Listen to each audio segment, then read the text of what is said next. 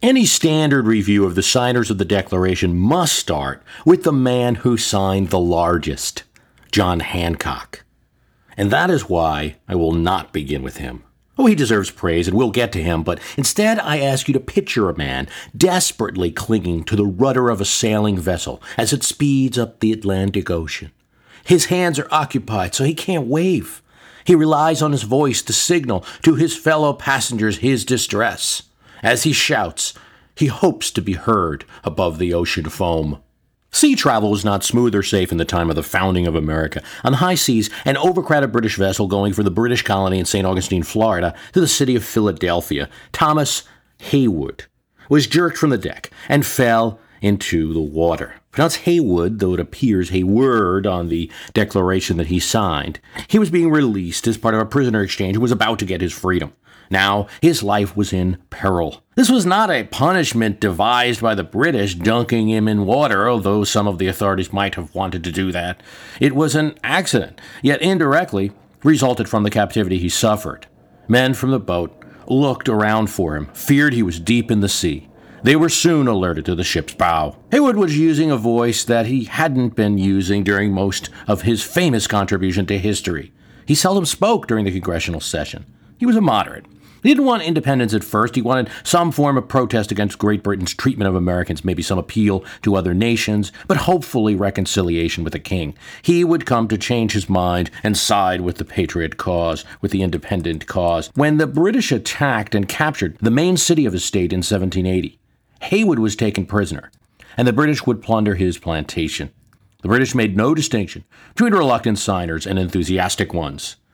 And the British had another reason to single him out. Haywood was appointed the judge of the criminal courts of the new state government. He was presiding at the trial of people who had conducted treasonable correspondence with the British Army, which was in the vicinity of Charleston. Judge Haywood condemned the people who had conducted the correspondence and ordered their execution, and ordered it to take place within view of the enemy. This served, along with the signing of the Declaration, to make him a special target for the British. Yet Haywood was treated as a prisoner of war and thankfully, due to a prisoner exchange, escaped the noose.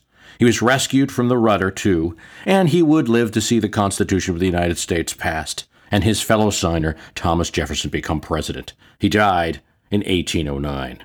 Thomas Lynch Jr., it appears, was not so lucky with his voyage. He hadn't been on that ship, the ship that Haywood was on. He wasn't captured, as three of his fellow South Carolinian signers were. But he was on another voyage made perilous by the war. Lynch was one of the youngest signers of the Declaration at 26 years old, and he wasn't supposed to be there. His father, Thomas Lynch Sr., was supposed to be the signer. Lynch's father was ill, and Lynch wanted to see him, but even for this extenuating circumstances, he could not get leave from his militia company in South Carolina. Election to Congress was one of the ways his fellow South Carolinian friends could get him to Philadelphia to see his father and still in an honorable way. Sadly, despite Lynch's youth, he himself was sickly as his father was. He would suffer from some kind of fever, perhaps an infection unknown in that day, nausea, hot flashes, sweats. He would often find it difficult to work through the sessions.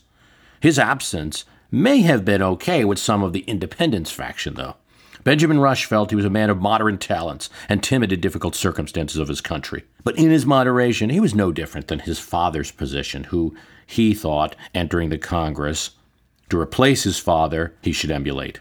Without modern medical knowledge, it was felt that a change of climate might help in the view of Thomas Lynch Jr.'s physicians and friends.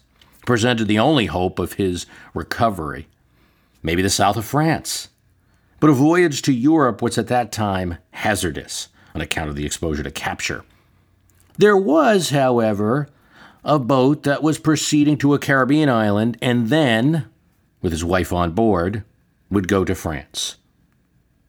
It was a circuitous route through a very different route that the British weren't likely to find.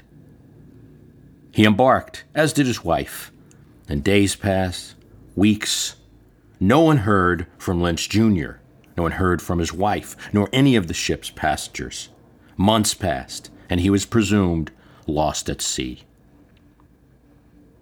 Yet in his short 26 years, he had inked a world famous statement, a declaration of rights that still influences politics all over the world today.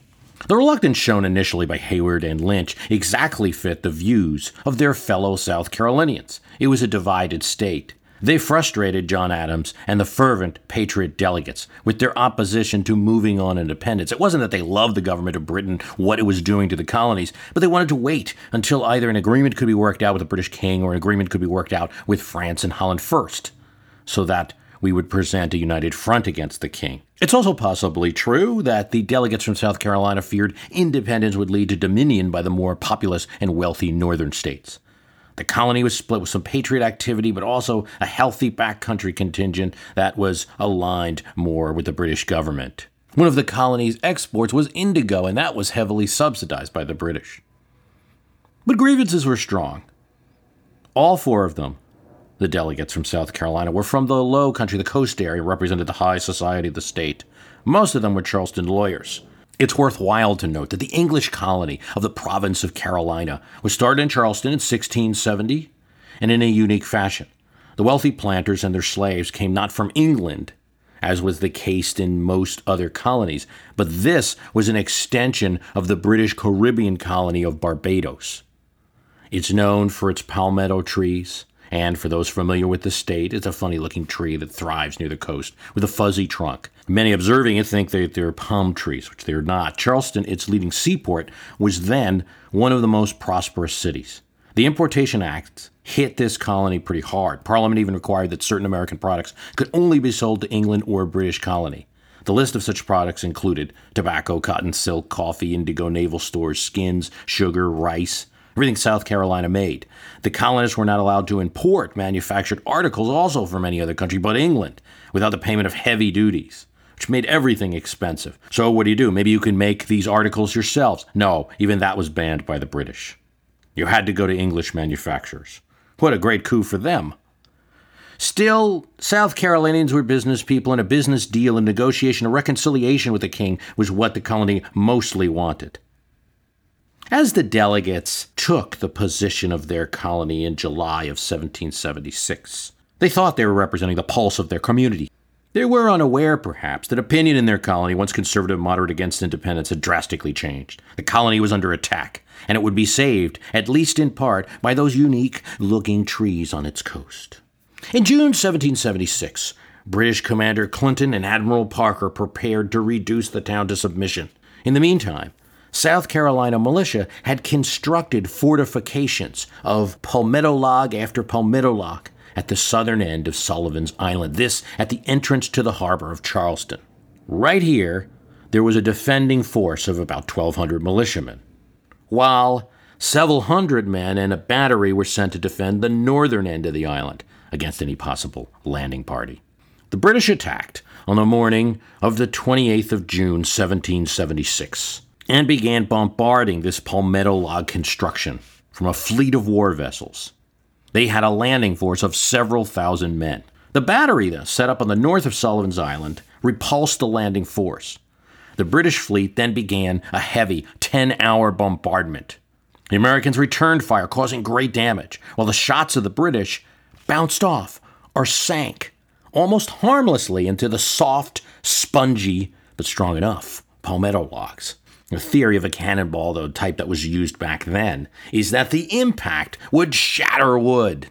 But if the wood gives a little, you reduce greatly the effect of the cannonball. The Patriots had less powder, but used it to better advantage, firing with the cool precision of trained soldiers. It did terrible damage to the British ships. The flagship of the British, Admiral Parker's vessel, was rendered useless, and he himself was wounded the former royal governor of South Carolina, Lord William Campbell, who had been driven off, who was expecting now, after the British arrival, to take over the colony again after its capture, was now mortally wounded on a British ship in the attack. One of the British ships was ran aground, and the Americans were able to take command of it, turning its guns onto the British. The British lost 200 men in the conflict, nine ships rendered unusable, while the American loss was 12 killed and 25 wounded and South Carolina was kept safe from invasion for three years. The battle happened before Saratoga and Trenton, but it's not the most common Revolutionary War battle people cite. During the independence vote, South Carolina ended up voting for independence only to make it unanimous because everyone else did. But by the time these men returned for the signing of the Declaration in August of 1776, they were very eager signers. And maybe that's why Arthur Middleton commits to that well flourished signature. The T in Arthur forms a cross that rises above the first name in the second part of his last name and puts a perfectly smooth halo over him. He was a well educated man who schooled in England, toured Europe, and returned to South Carolina at age 19. At age 36, he became a member of the South Carolina Assembly. Hated loyalists, take their property and tar and feather them, was his attitude. So his views were right in line with the document. He complained about British treatments of the colonies. Heavily involved in independence activities, a state constitution, a state seal, a committee of public safety in the new state, replaced his father when the elder Middleton became ill. Thus, he got to sign. Middleton was 34 at the time of signing and would live to see the revolution carried out, and he would be captured in that struggle. His original family home, Middleton Place, is a giant garden and a museum, still available to visitors to South Carolina. The Youngest signer by a few months was his brother in law, Edward Rutledge. Just 26 at signing, he had as late as 1772 been in England and had sought admission to the English bar. But returning to America in 1774, two years before the signing, he would now become a member of the Continental Congress. John Adams said that he was a young spark. When a discussion early in the convention about a promise made by King George was stated, Rutledge immediately blurted out, The king's promises are worthless. Like his father, John Rutledge, who, but for the service in the defense of his state, would be here at the Continental Congress with him. He was a strong supporter of American rights. Again, we need to draw a line between moderates in policy and moderates in personality. The Rutledges were for reconciliation initially, but not for servitude. After the war, he would argue for confiscation of Loyalist property. Like Haywood, when the British returned and captured Charleston, Rutledge was taken prisoner by the enemy and sent to St. Augustine on prisoner, where he was detained for nearly a year before he was exchanged.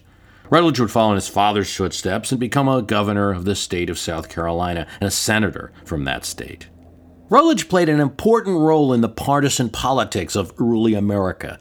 It was he who, initially supporting the Federalists and the Washington administration, representing the Low Country South Carolina group, eventually shifted the politics during the Adams presidency away from Adams and to Jefferson. He was annoyed by some of the, quote, Eastern interest, which we could probably understand better as Northern interest, and their attempt to block the admission of the state of Tennessee into the Union, which was seen as an attempt of the Eastern interest to make the South less powerful.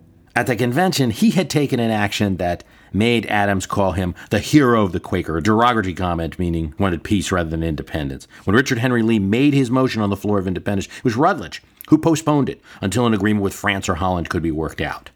This led to the writing of the Declaration of Independence and another vote in the Continental Congress and a delay of about a month. Rutledge was hoping there could be some agreement worked out. There was a huge British armada coming. Maybe we can talk to the general, and indeed he tried. After the signing of the Declaration, Rutledge, along with Adams and Ben Franklin, went in a boat and, under flag of truce, met with General Howe, who was leading the armies against him. However, they were unable to work out a satisfactory deal. As the colony of South Carolina was created, its neighbor Georgia would be for another 60 years a wooded marshland inhabited by several tribes of Indians but few Europeans. There were two small settlements. They were Spanish mission towns set up to facilitate trade between St. Augustine and Charleston. Thus, you can imagine Georgia as being something like the Alaska among the colonies in 1776, though certainly not in climate. It was the newest and southernmost colony of America, the only one formed during the reign of the three King Georges, named after George II. Settled in 1732 by a member of parliament who wished to improve the conditions of London's poor and give some people from debtor's prison a chance. For 20 years, it abolished slavery on its soil and then succumbed to pressure from South Carolinians and others who had moved into the state. The colony centered around Savannah, it was never in a safe position and was soon invaded by Spanish forces. But the colonial Georgians were able to fight off the Spanish attack and preserve the colony as an English speaking area. The colony was extremely concerned, though always, about its security, being right on the border between the two nations, and the border with Indians, many of whom were allied with the English. It seemed not likely initially that George would vote for independence. Initially, they refused to send representatives to the Continental Congress when that group first assembled in 1775 to redress grievances with the Crown. But St. John's Parish, located about 40 miles south of Savannah, was a hotbed of resistance to British rule. And there, the citizens of the parish, after several attempts to get Savannah to go along, gathered in the Midway Congregational Church and elected Lyman Hall as their representative to Congress, even before the colony itself sent representatives. Hall was Yale educated. He was a preacher in a church up in Connecticut, but was removed from the pulpit, well, on moral charges. Often we don't have historical records of everything that occurs, uh, but some biographies say these charges were supported by his own confession. Well, he did what any former preacher would do he got into politics. But he also studied medicine and became a teacher. And after his first wife died in 1752, he went down first to South Carolina and then to Georgia in the late 1750s. Still a very new colony. When St. John's Parish was thereafter renamed Liberty County, it sent Lyman Hall, to the Continental Congress. September of 75. They also sent with him large bags of rice for the support of the Continental soldiers in Boston. Lyman would serve in the Continental Congress until 1780. Yet Liberty County, Georgia, and Hall would suffer for their stand. Its main seaport and its church, where Hall was authorized, was burnt down by the British. Short time later, Hall's property was burnt, and he stood accused of high treason. He fled to Charleston, which was then also overtaken by the British. He then fled to Connecticut, where he was harbored by family and friends. Hall returned to Georgia in 1782 to reclaim his lands. He was elected to the House of Assembly in 1783, and he was elevated to the office of the governor. A single year as governor, he served another year in the Assembly, then a year as judge, then returned to private life. Died in 1790 at age 66, having seen his country independent and under a constitution. In the 1969 Broadway musical 1776, at a critical point in the struggle, John Adams trying to convince his fellow delegates in the Second Continental Congress to choose independence, Hall re enters the chamber to change Georgia's vote. He says he was divided in thinking about it. In trying to resolve my dilemma, I remembered something I'd once read that a representative owes to the people not only his industry, but his judgment, and he betrays them if he sacrifices it to their opinion. That was written by Edmund Burke, a very influential member of the British Parliament. Hall, in this Broadway play, then walks over to the tally board and changes George's vote from nay to yay. It's good drama. And it may have occurred actually with another delegate that we'll talk about in a bit, but it's not likely to be correct. If it were, Hall was disguising his true sentiments. He had already been a committed independence delegate, and although his colonies, Georgia's wishes, were indeed divided, parts of the state weren't talking to each other. He was in the patriot part of that division in Georgia. And serving with him, representing the quiet southern colony, was his ally, Button Gwinnett, a Savannah planter. Gwinnett was elected to the Continental Congress, but he was no national figure. He was not well known in the other colonies. He was a late supporter of a separate nation, as was most of Georgia. But when his constituents switched, so did he. He voted in favor of independence and signed the document. He was a giant state figure in what would be two factions, vying not only with the king, but with each other, even before independence was won. He wrote the Georgia State Constitution, served as Speaker of the Georgia Assembly, and upon the death of the Georgia governor, he became governor himself. Upon assuming that office, he went on offense and began an attack on Florida that failed. And that's where his rival, Lachlan McIntosh, head of the other faction, used that failure to defeat him for election of governor of Georgia. Button Gwinnett, outraged, challenged him to a duel to defend his honor. Both men were wounded, but Gwinnett's wound shattered his leg bone, and he died in 1777 a year after signing the Declaration and before he could see his colony win independence. It's a shame that something so base and petty as a duel would take the life of one of the signers of a great document. Ambitions and jealousies in a colony that was so new would already have a healthy set of politics. But it probably shows the inevitability of partisan infighting, which would plague the new nation even after winning independence. We know in the future the most famous victim of dueling would be Alexander Hamilton, the Treasury Secretary of the United States, engaging in a duel with the Vice President, Aaron Burr. George Walton of Georgia had a role in putting together the duel, making arrangements, which he ended up being censured for. Walton was a carpenter who had worked his way up to become a successful politician. He was an ally not of Button Gwinnett, but of his rival McIntosh. Walton, in one of the cleanest, upward angled plain signatures, signed the Declaration of Independence along with other Georgia delegates. He would later become governor of Georgia and a senator from the state. As a member of the Georgia militia, Walton fought to defend the invasion, defend the city of Savannah when it was captured by the British in 1778. During that fight, he himself was captured, though a year later he was exchanged for another prisoner. Walton was returned to Congress in 1780 and stayed through 1781. He remained in Philadelphia until 1783. When he came back, he was then censured by the Georgia legislature for his involvement in that duel, which led to the death of Gwinnett. In 1789, he served in the first electoral college that elected General, now President George Washington. And he was again elected governor.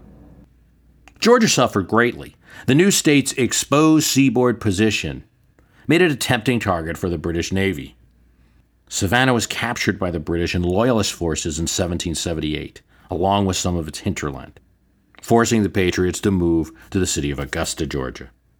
It was attempted to be relieved by American and French troops in 1779. They were unsuccessful in retaking the city.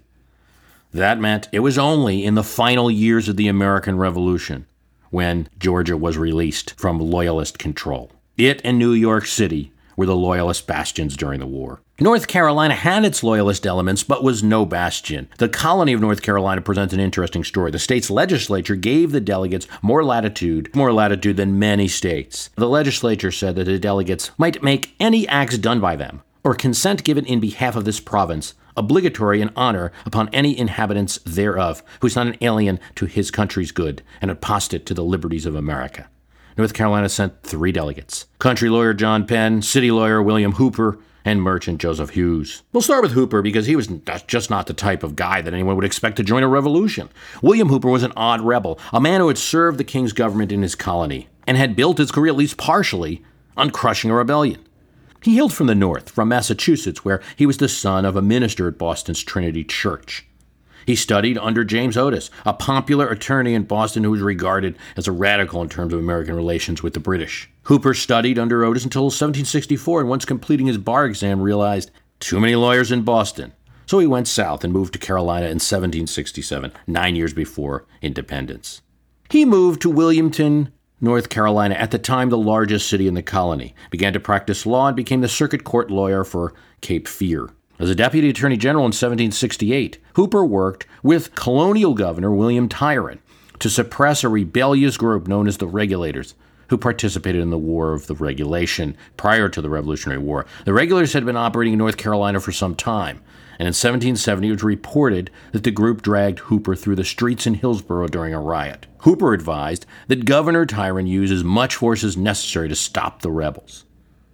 Indeed, as Adams wrote to Jefferson, by the time of the Continental Congress, Hooper's position had not changed all that much. He was, he was quite a conservative. Now you'll remember, Adams told Jefferson, as well as I do, that we had not had a greater Tory than Hooper. He wanted reconciliation with the British, had been the case with Thomas Haywood of South Carolina. His moderation earned him no respect from the British. His plantation was burnt down when the British took Wilmington. Plantation was burnt down when the British took Wilmington. Throughout the course of the American Revolution, the British were continually looking for ways to capture him.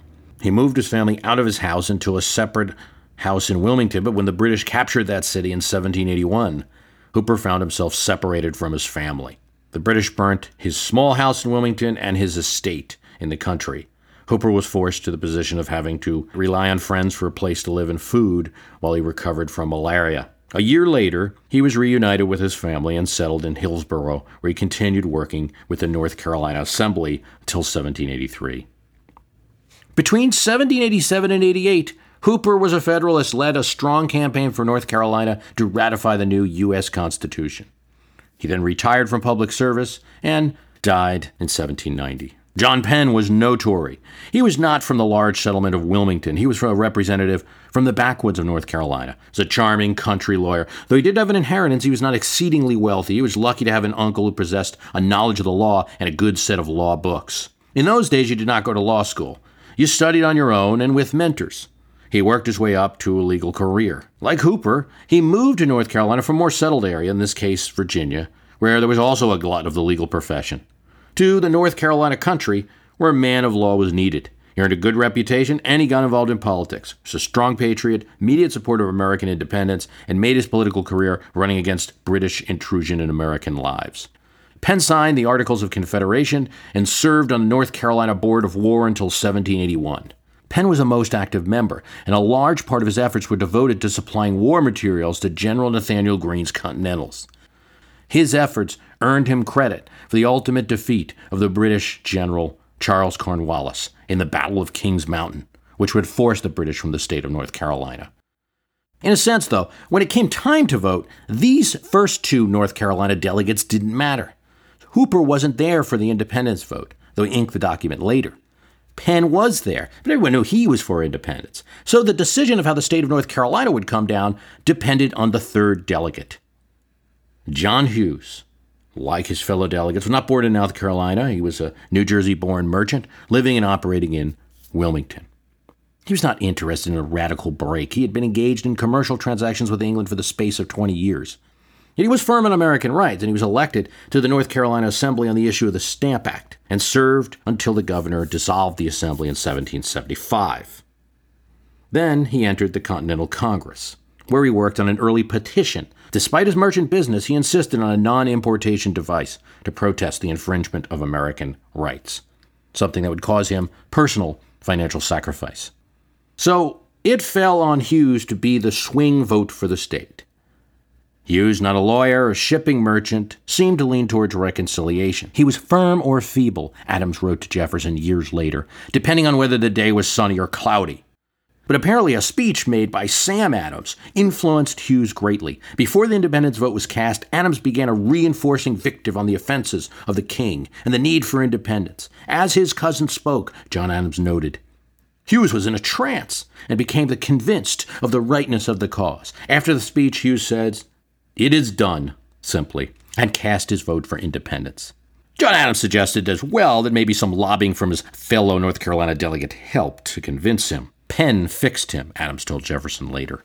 It is done, he said, and indeed it was. After the vote, Hewes fully committed, signing the Declaration with vigor. Indeed, he was put his knowledge to use. Hewes would serve as the American Revolutionary Secretary of Naval Affairs. In that role, he was faced with an ill equipped navy, of which to fight the British.